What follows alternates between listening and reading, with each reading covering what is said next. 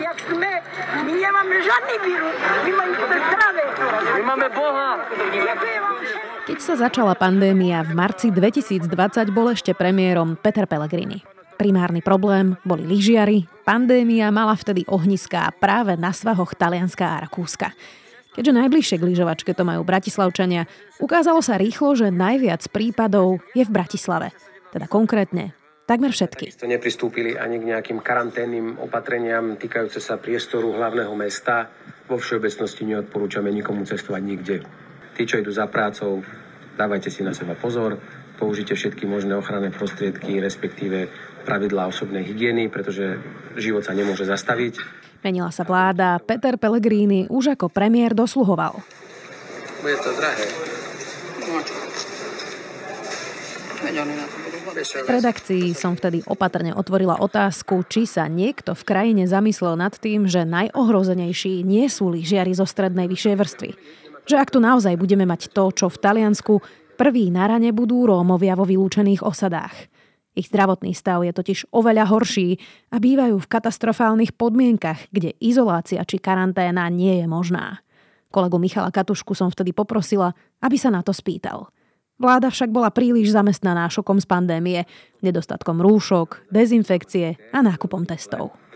My sme včera na rokovaní vlády v pobednejších hodinách riešili otázku, e, ako v prípade marginalizovaných skupín. Tam ešte detailný plán nie je na stole, ale... Predstavivosť mám veľkú. Často som ako novinárka nastavená na najhoršie. Ale ani vo sne mi nenapadlo, že dospejeme do stavu, kde z najohrozenejších ľudí, ktorí potrebujú našu ochranu, spravíme terče a príčinu pandémie. V živote mi nenapadlo, že ako jediná krajina v Európe povoláme armádu, nad osadou budeme lietať vrtulníkmi a zatvoríme celé komunity, ktoré necháme na pospas vírusu. Nie na týždeň, ani dva, ani tri. Niektoré komunity sme bez myhnutia oka zatvorili na šialených 52 dní. Rómske osady na Spiši, v ktorých potvrdili výskyt nového koronavírusu, sú od polnoci zo stredy na štvrtok uzavreté. Ide o 5 lokalít na území troch samozpráv, mesta Krompachy a obcí Žehra a Bystrany. Pilotné... Ja som tušil problém. My nie sme závodou, páni a dámy. My nie sme závodou, Richard Sulík. Dnes vieme, že Peter Pellegrini nám zabezpečil darček, ktorý máme dnes v tých osadách. Koľko ďalších ľudí medzičasom nad, uh, mohli nakaziť? A zároveň chcem povedať v deň Rómov, lebo dnes je deň Rómov, že títo ľudia za to nie sú vinní. Nechcem najmenej vytvárať medzi ľuďmi teraz pocit, že to tí cigáni z osád sú tí, ktorí nám sem priniesli ten koronavírus. Nie je to ten cigán Peter Pellegrini, je ten človek, ktorý to spôsobil ten povedal, že títo ľudia nemusia ísť do karantény a nemusia byť testovaní. A tento človek sa tu pred nami hral ako riešiteľ a zabezpečil nám darček, z ktorého sa nemusíme tak ľahko spamätať.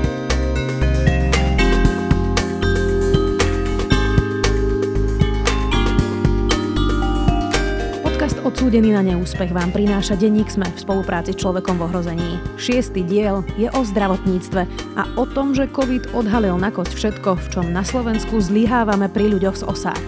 Že ich zdravotný stav je skôr podobný rozvojovým krajinám než krajinám únie. Že nemajú prístup do nemocníc a k lekárom a aj to, že počas pandémie zomrelo dvakrát toľko Rómov, než ľudí z majority. Sme v meste Krompachy, a keď e, dnes e, po obede sme oznamovali, že bohužiaľ v tých osadách e, sa nakoniec ukázalo, že máme pozitívne testovaných, tak áno, týka sa to aj mesta Krompa. 8. apríla 2020 sa ocitlo v izolácii 6200 ľudí. Takí, čo boli pozitívni, aj takí, čo neboli s pozitívnym vôbec v kontakte. Slovensko pod vedením Igora Matoviča ako jediné v Európe karanténizovalo celé rómske komunity – 8. apríla zavreli Žehru, Krompachy a Bystrany. Štát pritom nedodržal ani vlastné pravidlá, ktoré si určil. Vláda totiž povedala, že komunity sa budú zatvárať, keď bude v danej lokalite minimálne 10 pozitívnych. V tejto osade uviazol v karanténe aj starosta obce. Po takmer mesiaci sa z nej ako jediný obyvateľ dostal, a to na výnimku regionálnej hygieny. Priznám sa vám, že tento diel sa mi robí najťažšie zo všetkých. Po rokoch som už prešla rôznymi fázami smútku a zúfalstva z tém generačnej chudoby, ale COVID a pandémia je pre mňa novinka. Vždy, keď si spomeniem na uzatváranie celých osad do karantény, prepadne ma koncentrované zúfalstvo a obrovský hnev. Na seba, na novinárov, na politikov, aj na spoločnosť. Osady sa totiž začali u nás plošne zatvárať ako prvé, bez plánu, ako vôbec ľuďom doručiť základné potraviny či lieky a bez pravidiel kedy a ako karanténa pominie. Začali sa zatvárať po tom, čo niektorí Rómovia pricestovali z Anglicka, kde pracovali, lebo na Slovensku im nikto prácu nechcel dať. Že tu ľudia v tom čase prechádzali hranicami za lyžovačkami a nákupmi do Rakúska, že celebrity lietali na Maledivy a predbiehali sa pri očkovaní, to už nejako zapadlo prachom.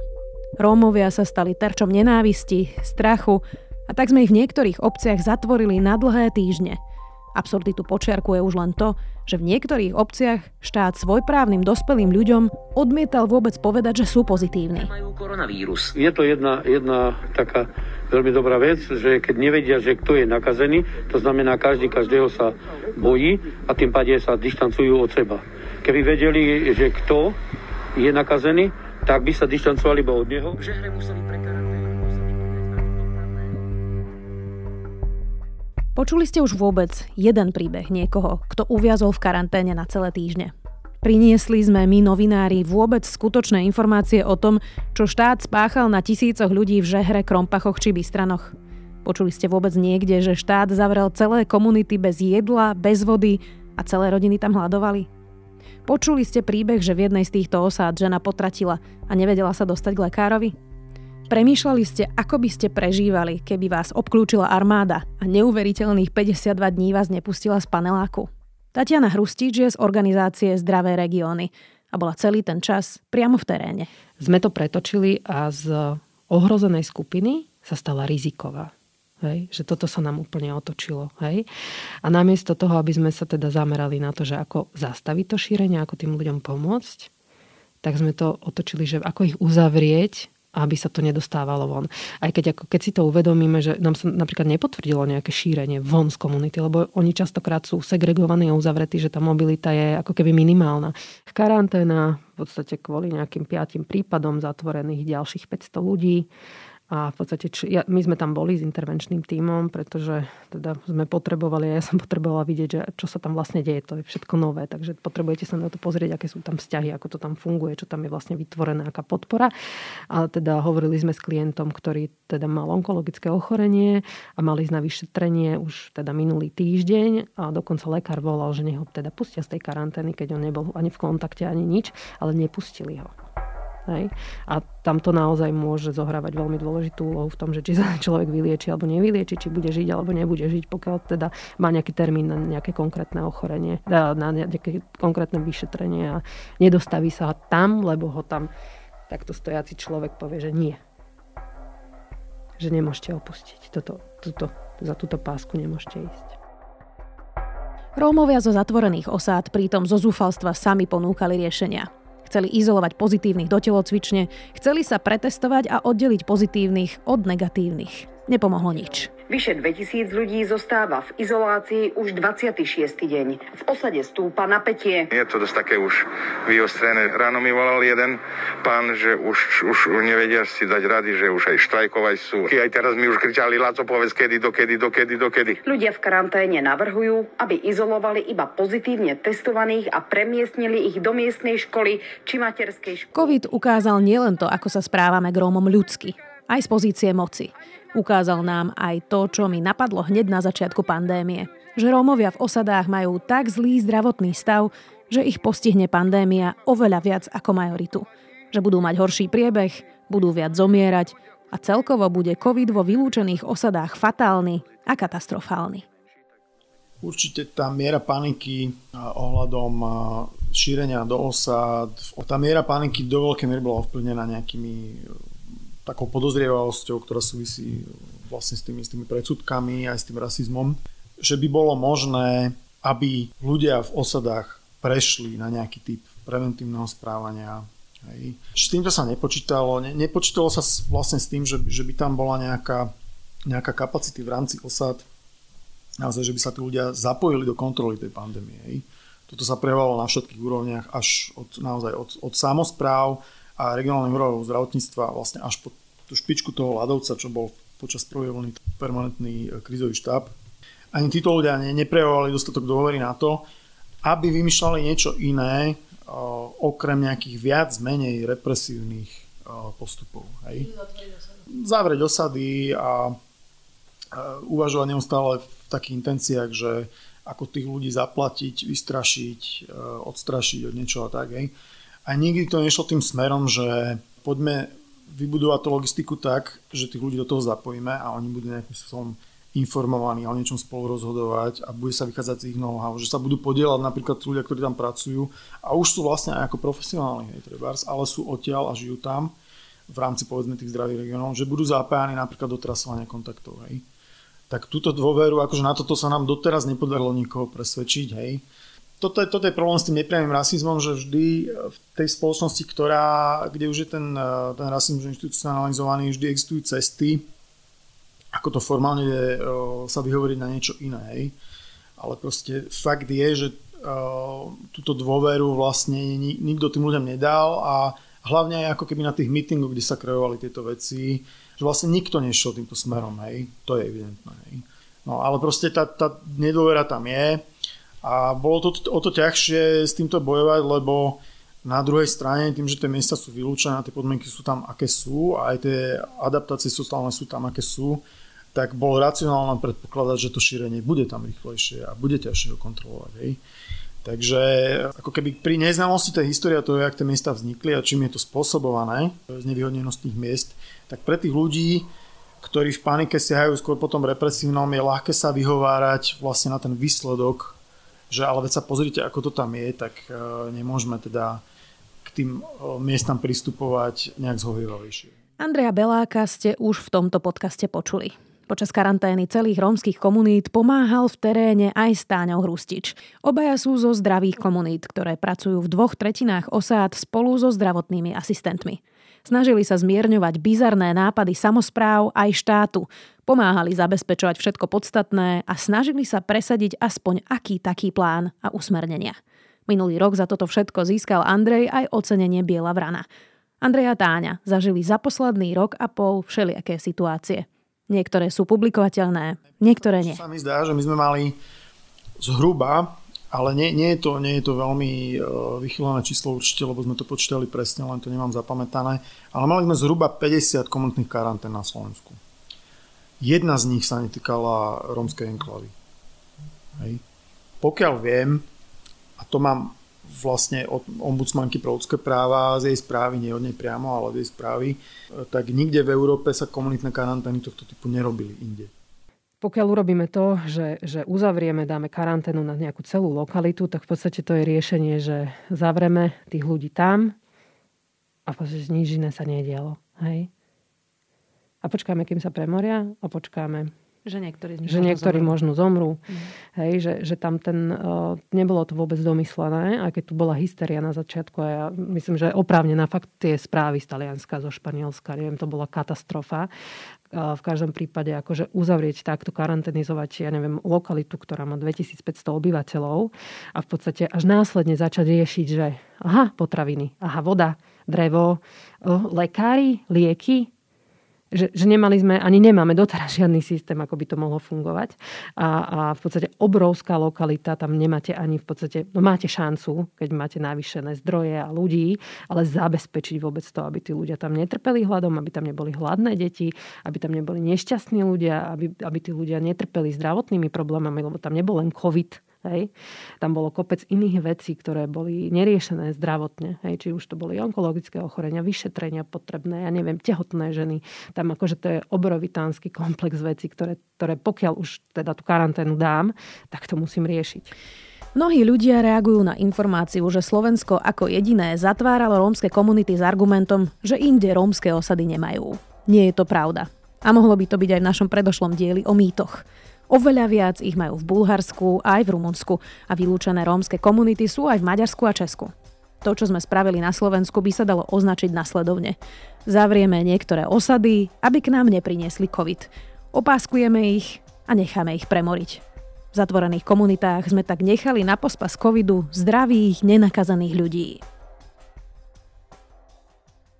Ak sa aj niekde e, zvolí nejaká komunitná karanténa, v iných kontextoch kdekoľvek, čo viem, tak ten štandard je, a to sú presne aj tie veci, na ktoré ombudsmanka poukazovala, a vlastne aj my s ňou, hneď potom, ako sme pochopili, že akým spôsobom tie karantény idú manažovať, tí ľudia, ktorí manažovali, e, že je tam ten legitimný moment, nevieme, koľko kontaktov je nakazených, nevieme, zrejme je to nejaké ohnisko, musíme zabrániť šíreniu ďalej. Hej. To je v poriadku. Ale toto je ako opatrenie na pár hodín hej, a potom treba riešiť šírenie v rámci tej lokality, čo sa tu absolútne nerobilo. Prípade niektorých komunít, napríklad v tej žere sa to nerobilo mesiace. Nebolo zabezpečená ochrana zdravia tých ľudí, ktorí boli v tej karanténe, čo je nelegitimné. Lebo keď štát na niekoho uvalí takýto režim, tak zároveň proporčne k tomu by sa mal práve že ešte viac starať o to, jak to potom tí ľudia budú tam, to budú mať zabezpečenie základných potrieb, vrátane zdravotnej starostlivosti. To znamená, že my sme tam tých ľudí zavreli a neriešili sme šírenie v rámci.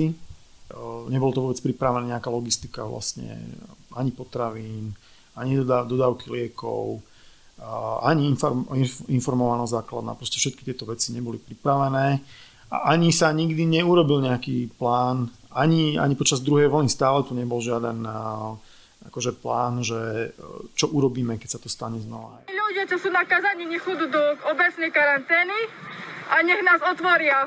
Bo my takto nemôžeme žiť, to sa nedá. Kruženček, hej, ja ešte modlím furt každý Zoberme si ako príklad takú žehru. Tá bola mimochodom zatvorená zo všetkých najdlhšie. To, čo si väčšina Slovenska zobrala zo správ, bolo, že štát dal do karantény osadu v žehre. Ale mám pre vás takú otázku. Boli ste niekedy v žehre? Nemuseli ste ísť ani do miestnej osady. Úplne stačí, ak sa na začiatku obce zastavíte pri kostolíku Svetého Ducha, ktorý je zapísaný do Svetového dedičstva v UNESCO. Ako kráčate po schodoch ku kostolíku z 15. storočia, míňate náhrobky. Popri schodoch vidíte mramorové pomníky v životnej veľkosti s podobami zosnulých. Gigantické náhrobky ma prekvapili a mohli by nám napovedať, že nie všetci Rómovia v Žehre sú chudobní a v chatrčiach. Žehra je rozmanitá a nájdete tam rodiny, ktoré bývajú v krásnych domoch až po naozaj chudobné rodiny. Do karantény išli na dlhých 52 dní komplet všetci. Máme tu školu, školku, tam budeme ako pa- zapaskovať ich. My sme ochotní ich strážiť, aby ľudia už tí, aby nemali nervy. Toto je jedna z vecí, na ktorú sme sa snažili tlačiť od začiatku a vysvetľovať tým, to tým ľuďom aj z toho permanentného krizového štábu. To nie je, že koľko prípadov, hej, ale naozaj my sme sa snažili napríklad prísť tým, že nech existuje nejaký checklist a nech ho posvetia regionálne úrady verejného zdravotníctva, že podľa čoho oni rozhodujú, ktorá rodina môže a nemôže zostať v domácej karanténe. Od čoho to závisí? Od úrovne infraštruktúry, potom by to veľa rodín že hre splňalo. Hej? Od čoho to závisí? A my sme im hovorili, však si ten checklist spravte vy a my len v teréne tam pôjdeme a môžeme vám to nafotiť, nahrať, čokoľvek, hej, že tá rodina to splňa a potom nemá zmysel ako keby, hej.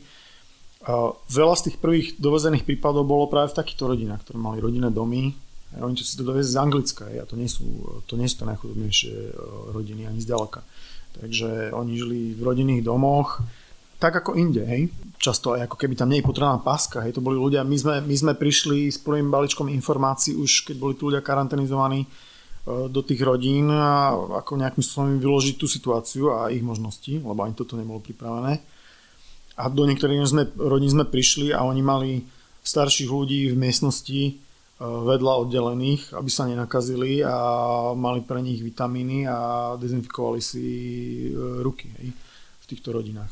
A skončili v kolektívnej karanténe s ďalšími proste tisíckami ľudí úplne iného sociálneho statusu. A aj vlastne potom na záver, keď už teda pán poslanec Polák prišiel slavnostne oslobodiť žehru, tak e, tam ešte potom niekoľko týždňov vlastne okolo stovky ľudí bolo v karanténnom mestečku, provizorne vytvorenom a tam bol tiež obrovský rozdiel, že niektoré rodiny, pre nich to bolo veľké poniženie ísť do toho karanténneho mestečka, lebo to bol obrovský downgrade pre nich, akože z hľadiska zostup, z hľadiska úrovne každodennosti, lebo oni tam šli z krásnych rodinných domov, tam museli to nejak strpieť. A naopak tam boli rodiny z tých chudobnejších štvrtí, pre ktoré to bola úlava, lebo mali vlastne o všetko postarané, hej. Prvýkrát, že, že nemuseli napríklad stravu riešiť. Hej čo by ani nemali ako riešiť. Výsledkom toho, čo štát urobil, teda že zavrel osady a ľuďom v nich nepomohol a nechal premoriť, je hrozivá štatistika. Ľudí v osadách zomrelo počas pandémie dvakrát viac. Napriek tomu, že tam je mladá populácia, naozaj to, tá demografia vyzerá úplne inač. A, a teda oni tvorili myslím, že 2% z tých ľudí, ktorí teda boli hospitalizovaní, aspoň z toho kvalifikovaného odhadu, ktorý máme my, tak tie zdravotné dopady boli naozaj výrazne horšie. Naozaj dvakrát viacej ľudí nám skončilo hospitalizovaných. Hej? Sú mladší, takže to tam vôbec ako keby tam malo byť 1%, hej. Boli to 2%. Takže nad týmto je, je naozaj potrebné sa zamyslieť. A to bolo je... to kvôli tomu zlému zdravotnému stavu vo všeobecnosti? Vo všeobecnosti zlý zdravotný stav. Potom v podstate hospitalizácie, ktoré my máme zaznamenané, 40% hospitalizovaných ľudí bolo do 50 rokov. 40% do 50 rokov. Jedna štvrtina úmrtí bola do 50 rokov z toho, čo my máme. Hej. Je ich zhruba 200 niečo, jedna štvrtina bola do 50 rokov.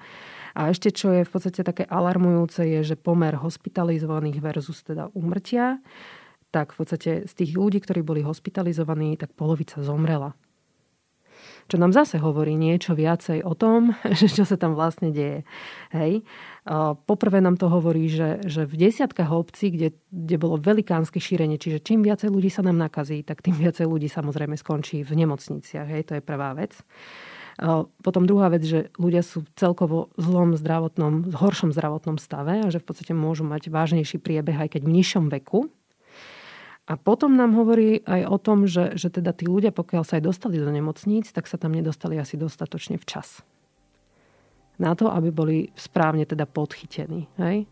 A tu sú zase tie bariéry hej, ktoré, ktoré teda, či už je to, ja neviem, tá, tá nízka zdravotná gramotnosť, ja neviem, neovládanie toho, že teda ako sa cítim, pomenovanie toho zdravotného stavu, alebo obavy z toho, že budem niekde hospitalizovaný, to, že, teda je to ďaleko, alebo nemám sa tam ako dostať, nemám informácie, hej, ten zdravotný systém bol dosť pozatváraný, takže o, veľká časť ľudí, ktorí teda boli hospitalizovaní, následne aj zomrela.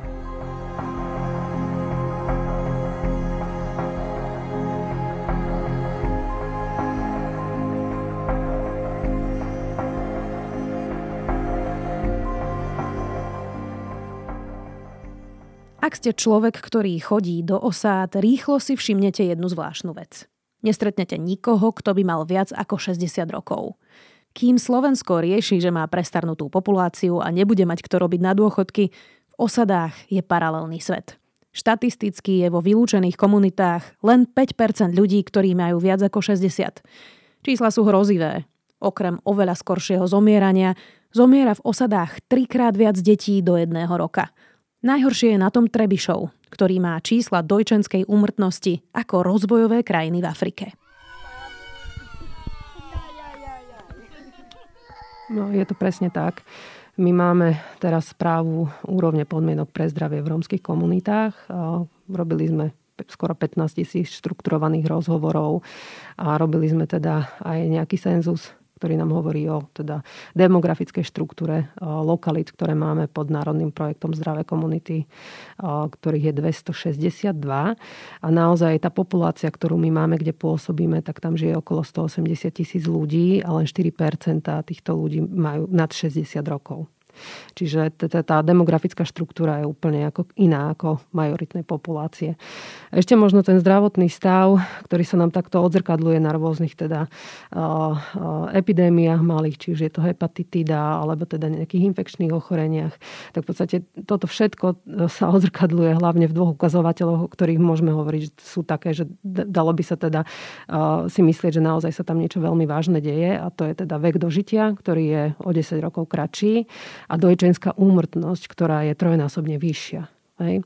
A tá dojčenská úmrtnosť, my sme sa na to pozerali na IZA ešte, že v podstate sme sa pozreli na to, aké sú najčastejšie príčiny, konkrétne v jednom okrese, ktorý teda má niekoľko segregovaných veľkých osád.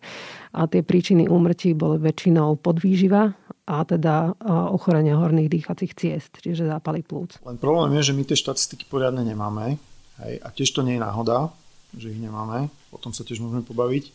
Ale vlastne my máme, my máme skôr stále také akože indikatívne údaje lebo sa nezberajú dáta, nezberajú sa dáta podľa etnicity, čo ešte by som povedal, že OK, to je v poriadku, ale nezberajú sa dáta ani z komunít systematicky, o ktorých my vieme a máme to tak už napísané vlastne aj v stratégii začlenovania všade, že to sú proste vylúčené komunity.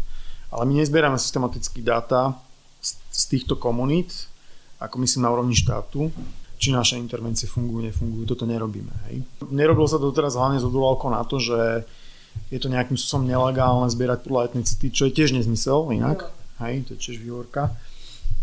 Uh, je to samozrejme logisticky zložitejšie urobiť to tak, aby to splňalo tie požiadavky na to, že uh, aby boli chránené osobné údaje dostatočne, ale dá sa to, nie je to nelegálne a nerobí sa to. Hej. A teda, čo nám tie údaje, ktoré máme, tým chcem povedať, že oni nie sú úplne presné, že to vždy len nejaké indície. Nič menej tých indícií už je toľko, že e, poukazujú na obrovské rozdiely, z najväčších rozdielí v dĺžke dožitia v rámci krajín na svete. Napríklad tam, kde pôsobia, pôsobia organizácie Zdravé regióny, čo sú zhruba dve tretiny naozaj tých vylúčených osad, kde sú počtané podmienky pre zdravie, tak v týchto osadách máme zhruba 5% populácie iba na 60 rokov. Nejaká, aby si zase niekto nepredstavoval, že strašná pôrodnosť je v tých e, osadách a že, že tá rastie, tam je ten trend skôr, že ona klesa, tá priemerná porodnosť aj v osadách. Je vyššia ako, ako majorite, ale klesá. A, ale ide naozaj o to, že, že vlastne veľmi máličko ľudí sa nám dožíva na 60 rokov v tých osadách. Nie je to len o tom, že tam je veľa detí, ale je to, je to aj o tom, že na 60 rokov, ešte možno jedno také, také číslo alarmujúce, my vlastne v 90% osad Hej, sme nenašli ani jedného človeka, ktorý by bol uh, aspoň tak starý, ako je priemerná dĺžka dožitia pre dané pohľavy na Slovensku. Hej. Proste v 9 z 10 osad, tých, tých najhorších, nie je ani jeden človek, ktorý by sa dožil vôbec priemeru, hej, priemernej dĺžky dožitia slovenskej. Takže ten, ten rozdiel je proste obrovský. Hej. Zdravotný stav rómskej populácie je výrazne horší ako majority. Majú viac infarktov, cukrovky aj respiračných ochorení. A tak som sa pýtala, či majú Rómovia na Slovensku rovnaký prístup k zdravotnej starostlivosti ako majorita. Jedným slovom nemajú, hej, na hrubo.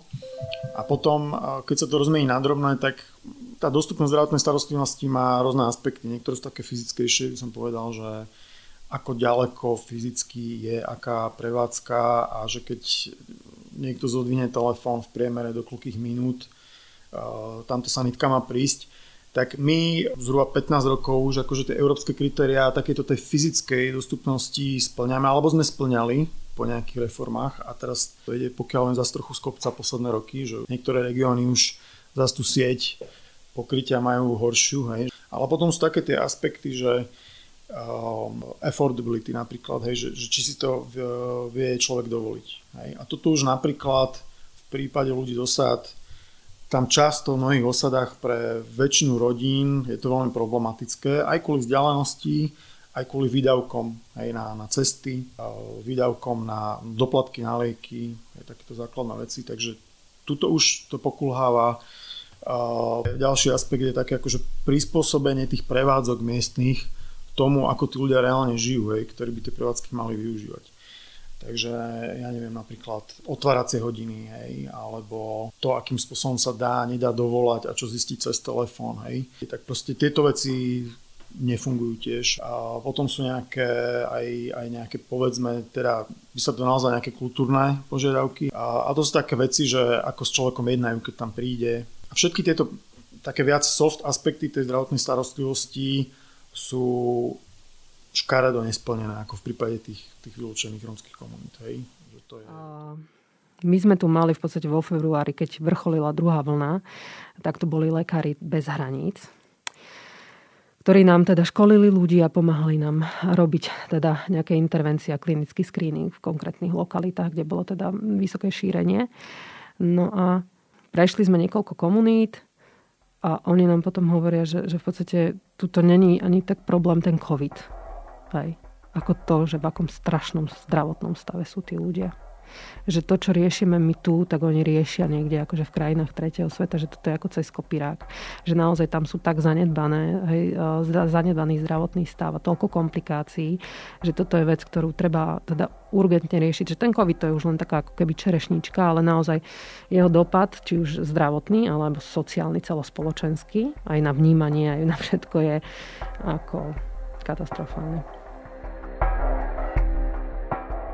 O svoj zdravotný stav sa ťažko budete starať v podmienkach, ktorých je to takmer nemožné. Mnohé osady sú v oblastiach, kde sú ekologické záťaže, skládky, bývalé smetiská. Mnohé nemajú prístup k normálnej pitnej vode. Majú len studne, niekedy aj s kontaminovanou spodnou vodou. Vyše polovica rómskych domácností žije bez sprchy či vôbec kúpeľne a bez prístupu k verejnému odvozu smetí. Myslím, že, že najväčším problémom nie je, že, či, že v ktorej oblasti, že či bývanie, zamestnanie a tak ďalej. Najväčší problém je, že že vlastne s tými ľuďmi, ktorí žijú v osadách, trvia väčšina ostatných ľudí necíti žiadnu solidaritu. Hej. To je podľa mňa najväčší problém. A to sa netýka len Romov, ako to, tohoto pribúda celkovo, že keď sú nejakí ľudia na okraji spoločnosti a e, nevedia rozsahovať na tieto štandardy a žijú nejak som neštandardne, tak to pravdepodobne je nejaká ich voľba a môžu za to sami a tak im treba. Hej. Akože tento typ etosu vlastne tu nabobtnáva od 90. rokov. My to vidíme v málom napríklad v tých zdravých regiónoch, že, že ktoré veci tak ako vedia zafungovať. Jedna vec je, že naozaj uh, sa nechať donútiť a donútiť tých, ktorí sa nechcú nechať donútiť, robiť veci participatívnejšie. To znamená, že keď sa robí čokoľvek okolo tých osad, aby jednoducho uh, nestačila, že rómska participácia na spôsob, že tam príde nejaký politický reprezentant alebo niekto z nejakej neziskovky, ale že aby naozaj k tým jednaniam a k tomu plánovaniu a k definíciám problémov boli prizvaní tí, tí ľudia z tých lokalít, ktorí sa týka, ktorí tam žijú. Toto by bolo úplne novum, hej, to sa naozaj deje len v malom, v malých projektoch a tak. Veľa mýtov sa potom tak fyzicky musí rozplynúť, lebo sa ukáže, že to je absurdné. Hej. Že to nie je tak, že keď sa nikto nevie zvolia dostatočne odborne alebo pekne vyjadrovať, že by nemal veľmi hlboké porozumenie toho, v akej situácii sa nachádza a svojich možností a možností druhých ľudí a tak ďalej, že tí ľudia majú obrovské praktické know-how, obrovský vhľad a aj záujem, hej, takže toto sa vám rýchlo ukáže. A druhá cesta by bola, tá by bola skvelá cez školstvo, hej, a tam sú také dve veľké parkety, čo ja vidím tematické, ktorými sme úplne nepoboskaní zatiaľ. Uh, jedna je, že rómska história, Teraz aj s dôrazom práve na to, že ako vznikli všetky tieto vylúčené komunity. Hej. Polovica z nich vlastne nežije vo vylúčených lokalitách, žijú viac menej v rozptyle, majú náš akože ten majoritný viac menej štandard, štandard životný, pracujú, hej, že všetko je s nimi akoby aj podľa nejakej stredostavovskej morálky úplne v poriadku a to priamo súvisí s, ďalšou veľkou, s ďalším veľkým vakuom, to je tá druhá téma, že čo to je rasizmus a ako funguje. Hej? Že to proste tu vôbec nie je súčasťou nejakého základného vzdelania. A tu väčšina ľudí žije stále aj s kolegou, slnečkárov, aj proste vedcov a tak ďalej. Stále absolútna väčšina ľudí žije v predstave, že na to, aby človek nebol rasista, stačí, že niekoho priamo nediskriminuje vedome na základe pôvodu. Že toto stačí na to, aby nebol rasizmus, aby zmizol zo spoločnosti. Hej. A to je strašne e, najemný pohľad na to, že aké všelijaké formy rasizmu existujú, do čoho všetko sa rasizmus vie rozliať, ako vie fungovať nepriamými cestami, aj podvedomými, ako sa vie dostať pod kožu e, aj tým ľuďom, ktorí sú utlačané, aj tým ľuďom, ktorí utlačajú. A toto sú veci, ktoré by bolo dobré, keby bolo na mne, tak sa z toho urobí predmet na základnej škole pokojne namiesto etiky hej, by mohlo byť predmet antirasizmus, aby sa tam proste vysvetľovalo, hej, že kde sa to zobralo historicky, ako to funguje, akými šľakými cestami to vie robiť uh, neplechu, aké je ťažké si to všimnúť. Uh, a toto by, toto by bolo niečo, čo by strašne pomáhalo napríklad tým deťom v školách sa vysporiadať s tým, čo mu nerozumejú. Ja to viem, tiež mám dceru a musím to vysvetľovať, keď tu žijeme v Košiciach je to ťažko pochopiteľné pre deti, že prečo je to usporiadané tak, že nejakí ľudia eh, tu vyberajú smetiaky a sú to zrovna ľudia, ktorí majú aj eh, iný jazyk, iné pesničky a trošku inak vypadajú niektorí z nich, hej. Ťažko sa to vysvetľuje deťom, lebo ono to je v zásade iracionálne. A pri tom vysvetľovaní toho, že to tak je, vždycky zistím zároveň, že tým deťom sa to dá vysvetliť. no takto. Prvom, prvom menovateľom podľa mňa tohto všetkého je, je sociálne vylúčenie, chudoba, diskriminácia. Absentujúce nejaká empatia, solidarita, pochopenie. Ako, ja si myslím, že veľmi veľa zmien by sme to mali trošku otočiť. Že, že ani nie, že niekde v osade sa niečo musí zázračne čarovne stať. Ale tu sa musí stať niečo, niečo v rámci majoritnej spoločnosti, aby sa dalo pomôcť. V podstate urobiť nejaké kroky vedúce k zlepšeniu situácie aj zdravotnej celkovej, lebo tie zdravie to je len dôsledok v podstate všetkých tých, tých vecí, ktoré sa tam dejú, ktoré sú veľmi komplexné. Čo vidíme, tak, tak e, tam, kde sa darí ja neviem, tá obecná samozpráva sa zaujíma, rieši tie problémy, ja neviem, už len výstavbou nejakých sociálnych bytov, zamestnávaním a ďalšími a ďalšími vecami, tam sa mení aj v podstate uh, aj, aj ten zdravotný stav, alebo to, ako ľudia v podstate ako sa starajú o svoje zdravie. Hej? Sú tam menšie bariéry, ja neviem, majú vyššiu vzdelanosť, majú zamestnanie, majú viacej peniazy, čiže, čiže asi takýmto spôsobom. Určite, keby sme sa v spiskom Hrhov nie sme, ale keby sme, sa, keby sme sa tam išli pozrieť, tak určite tam nenájdeme to, čo nájdeme v iných lokalitách, kde tá samozpráva v podstate o, nič nerieši dlhé, dlhé 10 ročia. O našom vlastnom rasizme, aj o tom mojom, hovorí šiestý diel odsúdených na neúspech. Pretože ak by sme dali takéto hrozivé štatistiky na stôl a neboli by o Rómoch, už dávno by to bola obrovská téma. Pred voľbami aj po nich. Náš diel je síce o zdraví, ale v každej epizóde vlastne prídeme k rovnakému záveru. Generačná chudoba, osady, sociálne aj fyzické vylúčenie celých komunít je príčinou všetkých problémov. A to sme ešte nerozobrali psychický stav v osadách, kde ľudia žijú v permanentnom strese. Nerozobrali sme ani pôrodníctvo. No platí prosto jedna jednoduchá rovnica. Ak ľudia nebudú žiť v hrozných podmienkach, budeme sa mať lepšie všetci. Nebudú osady, nebudú ani problémy, na ktoré sa najviac ťažuje majorita. Problém nášho podcastu je ten, že sa v každom dieli opakujeme. Výsledok je len jeden. Pozdvihnúť chudobné komunity z generačnej chudoby. Riešenia poznáme, len ich treba urobiť.